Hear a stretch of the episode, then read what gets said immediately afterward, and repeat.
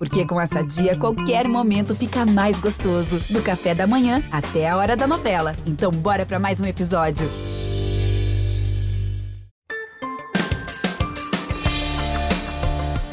Chegou a sexta-feira, dia do resumão do G1. Hoje comigo, Isabel Seta. Oi, Isa. Oi, Moni. Juntas a gente vai te contar as principais notícias dessa semana. Vamos lá.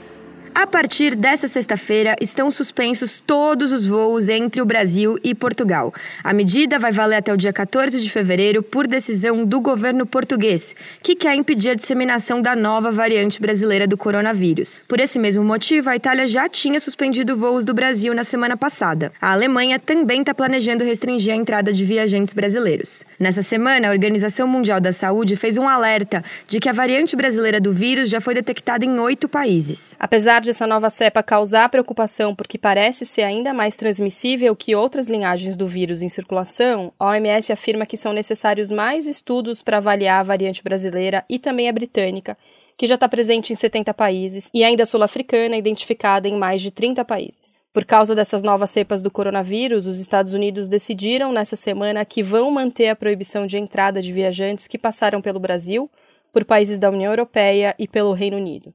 Os americanos também incluíram pessoas que passaram pela África do Sul na lista de passageiros barrados. E nessa sexta, a Johnson anunciou que sua vacina contra a Covid tem 66% de eficácia na prevenção de casos moderados e graves. Considerando só os casos graves, a eficácia foi de 85%, e nenhuma pessoa vacinada com esse imunizante morreu de Covid. O nível de proteção para casos leves da doença não foi divulgado, e os resultados ainda não foram publicados em revista científica. E olha só, segundo a Johnson, o imunizante também funcionou contra a nova variante sul-africana. Para quem não lembra, a vacina da Johnson, que é de uma dose só, é uma das que foram testadas aqui no Brasil. Por isso, a empresa pode entrar com pedido de uso emergencial na Anvisa, o que ainda não aconteceu. Ainda falando de vacinas, a Agência Europeia de Medicamentos recomendou também nesta sexta-feira o uso da vacina de Oxford, já em uso aqui no Brasil, lá na União Europeia. Para começar a distribuição e aplicação de doses da vacina nos 27 países do bloco, que já usam a vacina da Pfizer, ainda é necessária uma autorização da Comissão Europeia. Enquanto isso, por aqui, governadores e deputados que fazem parte da Comissão de Enfrentamento da Covid se mobilizaram para pressionar o Ministério da Saúde a decidir com urgência sobre a compra de um lote de 54 milhões de doses da vacina do Instituto Butantan. Calma, vamos explicar. O contrato para a inclusão da Coronavac no Plano Nacional de Imunização prevê a compra de 46 milhões de doses a serem entregues pelo Butantan até o dia 30 de abril. E prevê também a possibilidade do governo federal solicitar outros 54 milhões de doses, totalizando 100 milhões. Nessa semana, o diretor do Instituto Butantan, Dimas Covas, tinha voltado a pedir que o Ministério da Saúde respondesse logo se ia querer essas doses ou não, porque é necessário um planejamento com antecedência para garantir a matéria-prima para produzir essas vacinas. No primeiro momento, o Ministério da Saúde disse que, pelo contrato, tinha até o dia 30 de maio para decidir e que ia analisar a solicitação do Butantan dentro desse prazo. Até que nessa sexta, depois da pressão dos governadores e deputados, o diretor do Butantan disse que o governo federal se manifestou e vai comprar os 54 milhões de doses. O contrato deve ser assinado na próxima semana.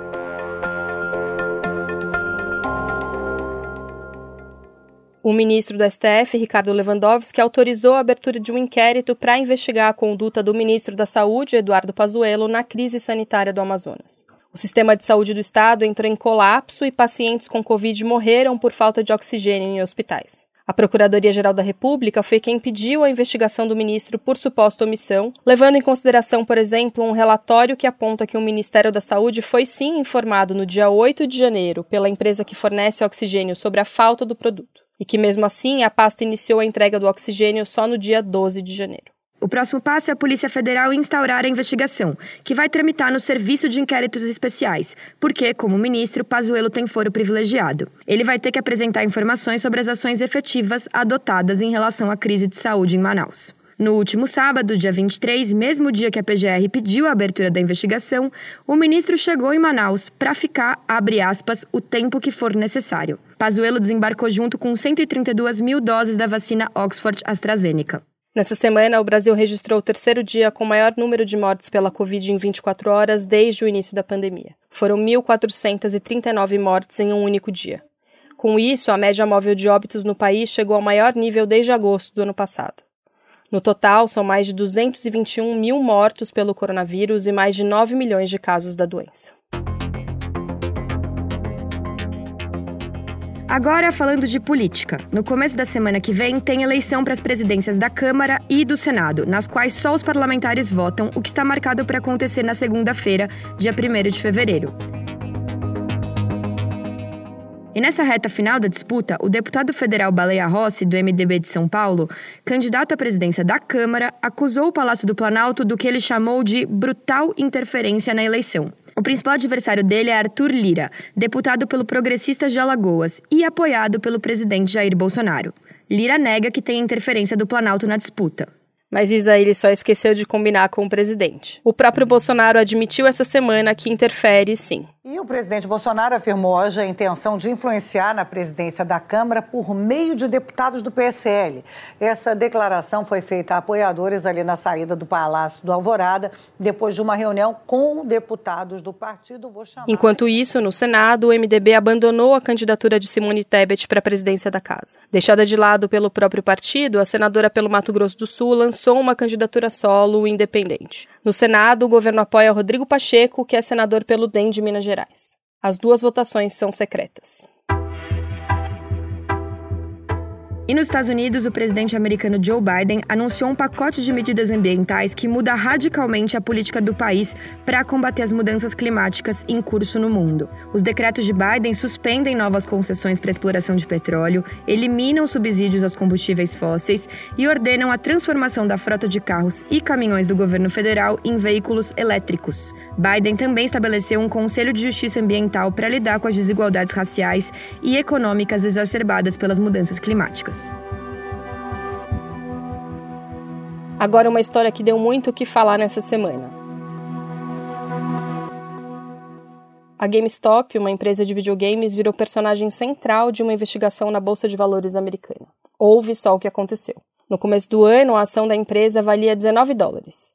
Na semana passada, os papéis começaram a disparar até bater 348 dólares na quarta-feira, uma alta de mais de 1.800%. Tudo isso por causa de um movimento orquestrado em um fórum online de discussão no Reddit por um grupo de pequenos investidores. Eles decidiram comprar ações da empresa para desafiar analistas e investidores de Wall Street que, por meio de fundos, apostavam contra a GameStop numa operação que é conhecida como operar vendido. Vamos explicar. Para operar vendido, um fundo pega emprestadas ações de uma empresa e vende elas pelo preço atual, esperando que no futuro ela esteja mais barata na hora de fazer a recompra. Assim, quando a ação cai, o investidor compra ela de volta e fica com a diferença. Por exemplo, imagine uma ação que vale 10 reais. Daí o investidor vai lá e aluga essa ação e vende ela por esse mesmo valor, 10. Daí o valor da ação cai para 7 reais. Ele compra de novo e devolve a ação alugada, embolsando 3 reais de diferença. No caso da GameStop, todas as ações da empresa estavam alugadas numa aposta de grandes investidores de que elas iriam despencar. Notando isso, pequenos investidores começaram a comprar as ações, fazendo o preço subir.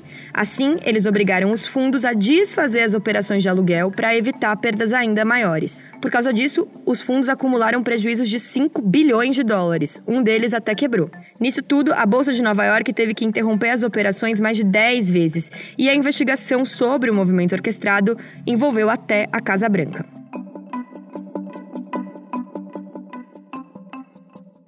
Aqui no Brasil, um grupo de pequenos investidores tem se organizado em uma tentativa de fazer algo parecido com as ações da resseguradora IRB Brasil. Juntos, eles compraram ações da empresa para pressionar fundos de investimento a reverter apostas na queda dos papéis da IRB na bolsa. Nessa sexta, as ações da IRB operavam em baixa. Essa prática especulativa é ilegal, segundo a Comissão de Valores Imobiliários, o órgão que regula o mercado financeiro.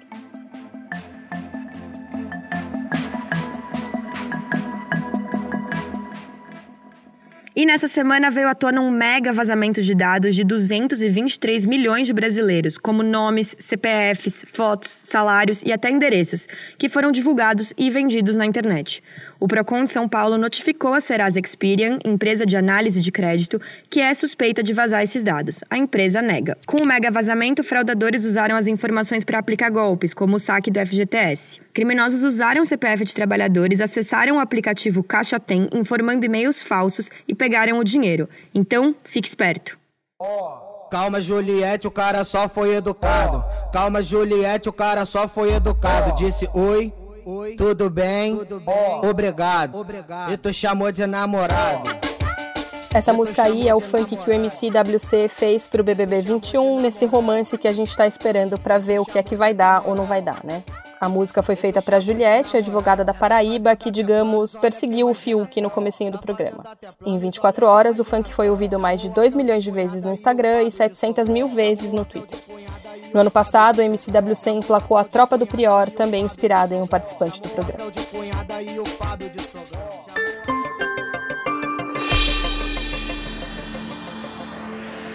E no sábado tem a grande decisão da Libertadores. Palmeiras e Santos se enfrentam no Maracanã às 5 da tarde.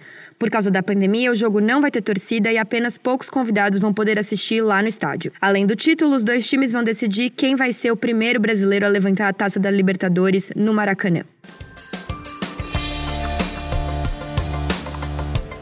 Esse foi o Resumão, nosso podcast semanal que está disponível no G1, é claro, ou então na sua plataforma de áudio digital preferida. Segue a gente, assim você sempre é avisado quando o episódio novo está no ar. Esse podcast foi feito por nós e por Sérgio Fernandes. Bom fim de semana, beijo, tchau. Tchau, gente, bom final de semana.